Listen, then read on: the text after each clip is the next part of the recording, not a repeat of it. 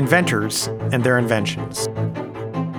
Welcome to Radio Cade, a podcast from the Cade Museum for Creativity and Invention in Gainesville, Florida. The museum is named after James Robert Cade, who invented Gatorade in 1965. My name is Richard Miles. We'll introduce you to inventors and the things that motivate them. We'll learn about their personal stories, how their inventions work, and how their ideas get from the laboratory to the marketplace.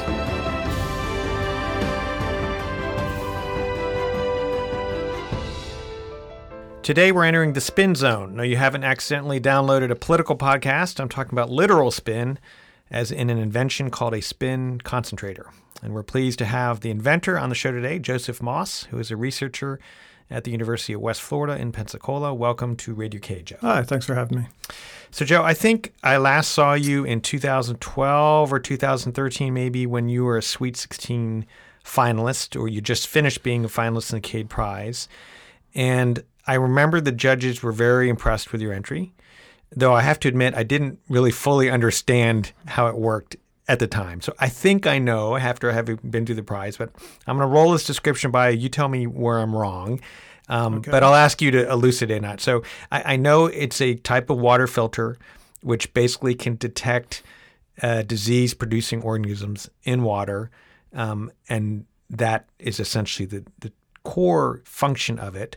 But what I don't fully understand, you can explain, is sort of how how does this differ from other existing water filters, and you know what is um, you know what is unique about it? And obviously there's something unique because you've had some commercial success with this. So let me stop there and sure, let sure. you tell us and tell listeners uh, what exactly a spin concentrator is. Okay well you've got it mostly right. Um, it is a spin concentrator or a spin device um, which simply separates particles microbial particles whether they're actual microorganisms or um, non-living microbial uh, particulates. Doesn't matter. It depends on the researcher what they want to do. It helps, it aids in the separation of these particles so that you can subsequently down the line evaluate your samples and see whether that pathogen or microbe or particle exists. So it doesn't detect the organism itself. Mm-hmm. It helps in the process. It speeds it up. I see. Okay. It, it's a simple, fast way of doing it. So traditionally, like what um, you know, previous to this, what is for the traditional way of doing? Would you have to take like a, a water sample and send it out to a lab in order to do the yes, same thing? Okay. Yes. So the current method is the one that's set up by the EPA that's warranted for all the labs to use. It's called method EPA method 1600. Uh, I think it's 1600. I forget the exact number, but basically it's been around for I'd say two decades now, mm-hmm. um, or almost two decades. It's long, it's convoluted, um, it takes expertise, and it's not cost efficient. So, so in a typical scenario, like let's say a you know post disaster relief or, or something like that, if you're trying to measure concentrations of water it would involve some sort of long delay or just additional oh, cost. Yeah, it wouldn't work like it because wouldn't there'd be too many samples and not enough um, scientists to get it done. Got it. Okay. It takes 24 hours to do a few samples with the current method. Okay. Because what happens is, I'll, I'll, I'll briefly explain it. First, you have to filter the water, mm-hmm. and then after you're done filtering the water, that costs about sixty to hundred dollars for that filter. Wow. Yes. Okay. Then it gets even more expensive. Then you have to back flush that, that filter and basically spin that water sample down to a certain amount, about 10 milliliters. Then you have to use an, a kit that has antibodies that are specific for the microorganisms, let's say Cryptosporidium and Giardia, mm-hmm. which the reason why I built this device. That takes a few hours. It works well, but takes a few hours. And then you're adding another sixty dollars, uh, maybe a hundred. And then after that, you had to stain the organisms. Then you had to put it onto a slide, and then you had to have an experienced scientist to evaluate that slide to determine whether or not those organisms are on that slide. and so this obviously sample. all has to take place in a lab setting, right? Yes. I mean, just, okay. Yes. And if I understand, your invention is there's a handheld version of it, or is that? Well, my my version is set up for molecular techniques. So the current method uses microscopy, so they have to look under a microscope. Okay. And so you have to be trained with to be able to identify it. Right. But nowadays we can do things genetically, and we can t- we can find out what's in the water by just having DNA markers. Right, it's pretty standard now. But uh, the EPA is slow, and we still have this one method. I've been pushing as long as as well as some other scientists to let's come on, let's go, let's get into the molecular field because it's a lot quicker. So does that mean that somebody, uh, a non, you know, a volunteer or uh, someone who's not a, a scientist could use your device and and come up with valid results, or would they still at some point They would would, a researcher have to step in? Or, They would need some training, Some training, but okay. they wouldn't have to have the training in order to identify the protozoa. Uh, Okay. That takes uh, hours and hours of training to have that eye to be able to identify what's there. okay, so really we're talking sort of speed and, and cost. Speed and um, cost per sample for the EPA method between four to five hundred dollars. That's the last I checked, and that was a few years. Ago. And ago. that's just a single sample. that's a of- single sample. Okay, so if you're in an area in which you need to do multiple samples, all, you're talking about big price. You're all of a talking yes. So if there's an epidemic, there's yeah, you're going to be spending a lot Right. of money. It, yeah, it's interesting because you know I, I think um, it's pretty obvious, right? Uh, we've known that uh, waterborne pathogens and uh, dirty water is a huge problem, particularly in the third world. But it seems like it's taken a while for these sort of quicker, faster, cheaper methods to develop of of making sure that people uh, in underdeveloped countries have access to clean water. Yes. it, it's an issue that hasn't been an issue in the first world for a long time, right? I mean, Yeah, that's correct. Yeah. Correct. Um, okay, so great. So now I think I understand the technology better. I hope our listeners do. Um, let's let's go uh, back in time to sort of um, pre-academic Joe Moss. Uh, where where are you from? Um, you know, where'd you grow up? What were you What were you like as a kid? Uh, originally, I'm from Bucks County, PA, a town called Holland, uh, right on the outskirts of Philadelphia. Uh, I was born and raised there, and stayed there until I was about 21. I was, mm, I was a fidgety, outdoorsy kind of, not spastic, but I, I, I'd like to go out and play and, and Right. enjoy life. And there's plenty of streams and rivers and creeks and fields and uh, tree nurseries everywhere that for someone like me to So when you when you went outside, were you interested in the natural world? Did you just like being outside, or did you already have an inkling that you liked uh, water, for instance? You like to study things, or no, study I think not really. everything fascinated me. It's just uh, going out and just playing and seeing what you know I, everything. Wow, look at that! Wow, look Uh-huh. at that! And, wow, crayfish! Well, look at that! The salamander. But yeah, okay, water was a little bit more. Uh, it, it, it influenced me more when Right. I when, I- when I went to see when I was in water and like uh, the rivers and lakes. You're always guessing. It's kind of like fishing. You, Yeah, you're yeah. wondering what's down there. Right. And you throw your, your line in, and you're you're always inquisitive of what's down there, what what's going on. Yeah. Imagine as a kid, you know. How did you do in school? Were were you drawn towards science type classes or biology? I was always good at science and math. really okay from the very beginning. Yes. Were your parents uh, also researchers? Were they in? No, absolutely not. Really? Okay. What did your parents do for a living? Uh, my mother was a stay-at-home mom, five kids. So she had her work cut out- for her. My father worked at Philadelphia Electric Company. So he was kind of like the Homer Simpson. He was behind the yeah, he was, exactly. He was behind there with the dials, and Right. he worked long shifts, and Right. he'd drive all the way to the inner city of Philadelphia and do twelve hours, sixteen hour shifts, and he'd come back. And what number uh, child were you in the birth Number order? five. Number five. Okay. I was a little- All right. So you're like the you're like the hail mary pass, right? Mhm, It's yeah, like- yeah. Um, any of your other siblings did they go into research or science at all? No, well, engineering was close enough, Mm-hmm. um, but no, the rest were teaching, accounting. So engineering was the closest Engineering. one. Okay. So how did you make the long journey from Pennsylvania to Pensacola? we got all the time in the world here, Joe. Um, I got a little rambunctious and then forgot about. As a teenager, you forget about. You get you get involved in something in, in other you know teenage aspects, and you forget about your true passions when you were younger. So um, it took me a while to find my way back. I, I did some traveling, and then later on in, in the West Coast, when I was working at a dead end job, I decided, well, I can't do this. I need. I was like, what was I interested? Oh, that's right. I love biology. Water, right. And actually, my mom, she kind of reminded me. She's like, why don't you go back to school? I'm like, yeah, you know, I should. And it wasn't that easy, but basically, I I noticed that I didn't want to do the, the basic nine to five, so I was like, I need to get back and Right. get my degree. So What um, uh, was this your undergraduate degree you're talking about, or yeah, had so, your- so um, I yeah I was off the beaten path for a little while. I actually failed out of my first college, and then I realized, okay, um, yeah, I need to buckle down. Mm-hmm. So it took a little while. And uh, when you did decide to buckle down, did you know right away you wanted to go into a science related? Oh, field? absolutely, yeah. absolutely. Um, okay, let's fast forward now to your researcher. Um, at what point um, was there a certain point where you sort of had the inspiration for the spin concentrator, or did you sort of iterate your way to it? Was it a series of steps, or did you kind of have you know, one of those um, classic aha moments. I'm not sure how often it actually Uh-huh. happens, but you know, some people say they had an insight because they heard something, you know, No, saw something. actually, the whole impetus of this was because of Dr. Richard Snyder. He was my boss and my mentor. He had a grant, a small grant, um, to work with microbes, particularly Giardium cryptosporidium, to find a better way.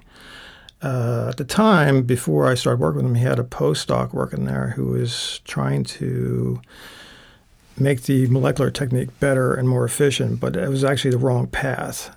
So that postdoc left for another job or something, I forget. And Richard Snyder uh, called me up and said, you know, I have a position open. So I went there. After a little while, uh, with his help, we decided that the molecular technique wasn't the problem. It was the precursor. It was the separation of the microbes because you know, it's- a lot of water is turbid, so it's really hard to find. It's like getting a needle in a haystack. Right. So that's the hard part. So we worked on that. So and, and once you go through the separation, then it becomes easier. it gets easier for the molecular techniques to work Okay. because even though molecular techniques work great, um, there's always problems with inhibition because you have certain things in the water like tannins. Um, I can go on on acids and whatnot, and that just becomes really interfere with the with the chemical process. And so, were you already at University of West Florida at the time, or did you you were recruited by Dr. Snyder to come there? Left the University of West Florida to get a job at the EPA f- as a contractor, a biological contractor. My contract was ending, and I was actually going to go work in Alaska as a fisheries observatory. Really? Yeah, I was almost gone. I was it was like a day or two. I was going to leave to go up there to train for the position, and he called me up, and you know, lucky for me. I mean, not that there's anything wrong being in Alaska, but Right. um, I really wanted to stay in Pensacola. So Uh, it's funny when I was in undergraduate school in University of uh, Washington in Seattle. A popular summer job for people who were from Washington was go up and work on the fishing boats in Alaska. And so I thought, well, you know, I'm going to do that. And so I put in an application. Never heard back from anyone. Then I found out years later it's like one of the most dangerous occupations on the face of the earth. Pays well, though. Fishing, yeah, exactly. Fishing boat in Alaska. You know, I mean, there's a whole bunch of occupational hazards. It, it did pay very well, and that's what attracted me. But I'm sure they took one look at my thin CV in the fishing department, and that's why I never got a call back. Well, that's cool. So, so you stayed there, and then obviously it has become, it has reached a degree of success. You you did make the Cade Prize. Uh, finals in 2012 and then soon after that right you signed a, a licensing deal Yes, we did. Uh, and Yes. tell tell me about that um, process. I mean, they obviously liked your technology, but uh, did you come up with this deal on your own, or did UWF did they give you help? Or No, actually, it's a lot who you know and uh, people talk. And a, uh, a friend of mine, Andreas Nocker, he was my mentor when I was going to my grad uh, my graduate degree.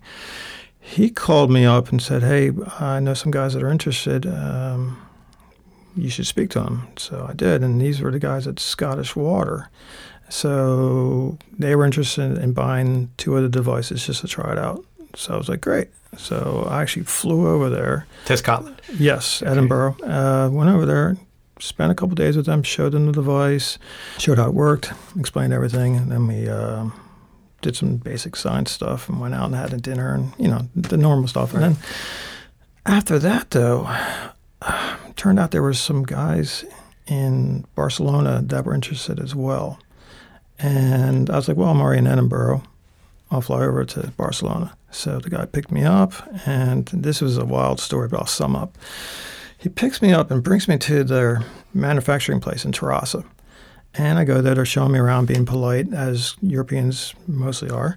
And I'm looking around, great. And um, next thing I know, they bring me into this room, and there's 10 to 12 guys in there sitting down. They're like, okay, you ready? Are you ready to talk about the device? I'm like, wow, okay.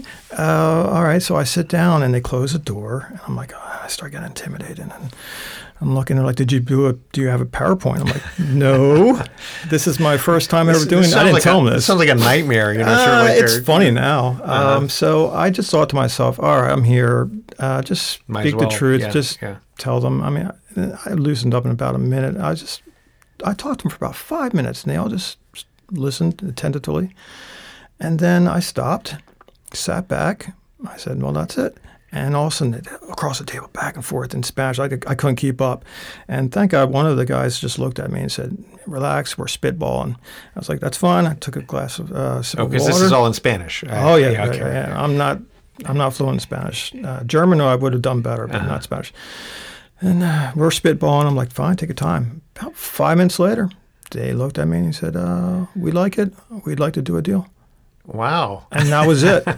And I was like the easiest pitch ever. "Oh, right? I know." I was like, and then we went out to dinner. We had tapas and uh, So, uh, based on that, Joe, I'm guessing that either you are the most fantastic presenter in the world, or uh, and, and or the technology kind of explains itself. I mean, it, it sounds like for somebody in, I take it this is a company, right, a, a Yeah, utility yeah, company, yeah. or a, that the technology um, is so, uh, you know, blindingly better or obviously better. That it kind of just you, as soon as you explain how it works, they say, well, "Wow, it wasn't just that. It was because it was already developed. Okay. They saw the, the what do you call it? Uh, they saw like the the prototype." Or the, Well, it's, I showed them the prototype, Uh-huh. but they also saw how they can change and make Okay. it better because it I was see. prototype number one or two Right. that they saw. I had the, the pieces and showed them step by Uh-huh. step, and they're engineers. They saw, They saw the how- value yeah. to it, and it wasn't. I wasn't asking much. It was. So uh, interesting. Was it all engineers in the room, or would was there some like deal maker types and their executives who, Uh, I who think were it was going to sign? all engineers and plus engineers. the owners of the business. It was everyone. Uh huh. Uh, yeah, it was. It's funny now. I was for, for about two minutes. I was So so you're in. Let me get this straight. You're in Scotland. Uh, you've done your pit. Did you ever hear from the Scots again? Or Yeah. Was that okay? So did you do a deal with them as well, or Well, they bought the device. They bought the They device, wanted to look at it um, Okay. and try it out. So. and then just sort of on the fly, you get another tip to go to Barcelona, or the invitation to go to I, Barcelona. I, uh, to be honest, I knew about a week or two ahead of time. Okay, all right. But it was it was almost like Almost, yeah. Almost- yeah. Wow. Okay. Well, I bet you lots of entrepreneurs would love to have that story or research or something. Yeah. usually, you know, it's years and years of going to these pitch contests and, you know, things like the Cade Prize to get your name out there before anybody, you know, uh, does a deal like that. Well, uh, congratulations. I Thank mean, you. It's, um, it's kind of a big deal. Are you still, uh, are you still refining that technology or have you moved on to other research projects? I've moved on. Um, it's being used, or it was being used. I have to check. Tampa, uh, not Tampa. Um, it was used at Tampa Water comp, uh, Water Department, but it was just recently being used at the Los Angeles Water Department. Uh, things have slowed there because they ran out of money, but yeah, it's, I'm still using it, and there's other applications Mm-hmm. it can be used for. So, but now I have other studies I work on too. Anything that you think has commercial potential at this point on No, research? no. Yeah. Um, a lot of boring stuff that your your listeners wouldn't want to listen to about, or like the diversity of bacteria in the ocean. You Uh-huh. know, that's not like a barn burner, but that's what I work on. So, have you had, um, has anyone of your fellow researchers uh, in your field or not heard of your success and said, "Hey, Joe, give us tips. You know, how do we, how do we do this? How do we, tra- how No, commercialize our no, research?" no, or is it, They don't want to. I have a big enough head as it is. They don't, They- they don't want to encourage no. No, no. I mean, it's all good fun, but Right. that's you know. this sort of stories warm our hearts, particularly at the Cade Museum, because that's part of the mission of what the Cade is about, trying to basically um, help or encourage or inspire, whatever word you want to use, uh, researchers to sort of take a look at their research and see, you know, what what are the commercial possibilities? Because know, it's really a lot of times through commercialization, right? This technology actually gets that into the wider world uh, because companies are using it or individuals are using it. So. Joe, thank you very much for coming on Radio Cade today. Sure. Look forward to, to, watching your progress in the years to come. And um, probably all those things you say are too boring for the public. We'll, we'll all be using in five or ten years. yeah, yeah maybe. hopefully, hopefully in Africa just, because just, they need they need they need most. Exactly right. We've had we've had other Cade. A lot of actually Cade Prize entrants have dealt with the the um, subject of clean water coming at it from one angle or another. Mm-hmm. Um, so it's it's definitely a topic, as you said, for particularly for areas of the world in which it's not right, standard. Right. Anyway, uh, thanks very much for joining us. Congratulations once again on your success, and I look forward to having you on the show again. Thank you very much. Thanks for listening. I'm Richard Miles. Radio Cade would like to thank the following people for their help and support. Liz Gist of the Cade Museum for coordinating inventor interviews. Bob McPeek of Heartwood Soundstage in downtown Gainesville, Florida, for recording, editing, and production of the podcasts and music theme. Tracy Collins for the composition and performance of the Radio Cade theme song featuring violinist Jacob Lawson. And special thanks to the Cade Museum for Creativity and Invention, located in Gainesville, Florida.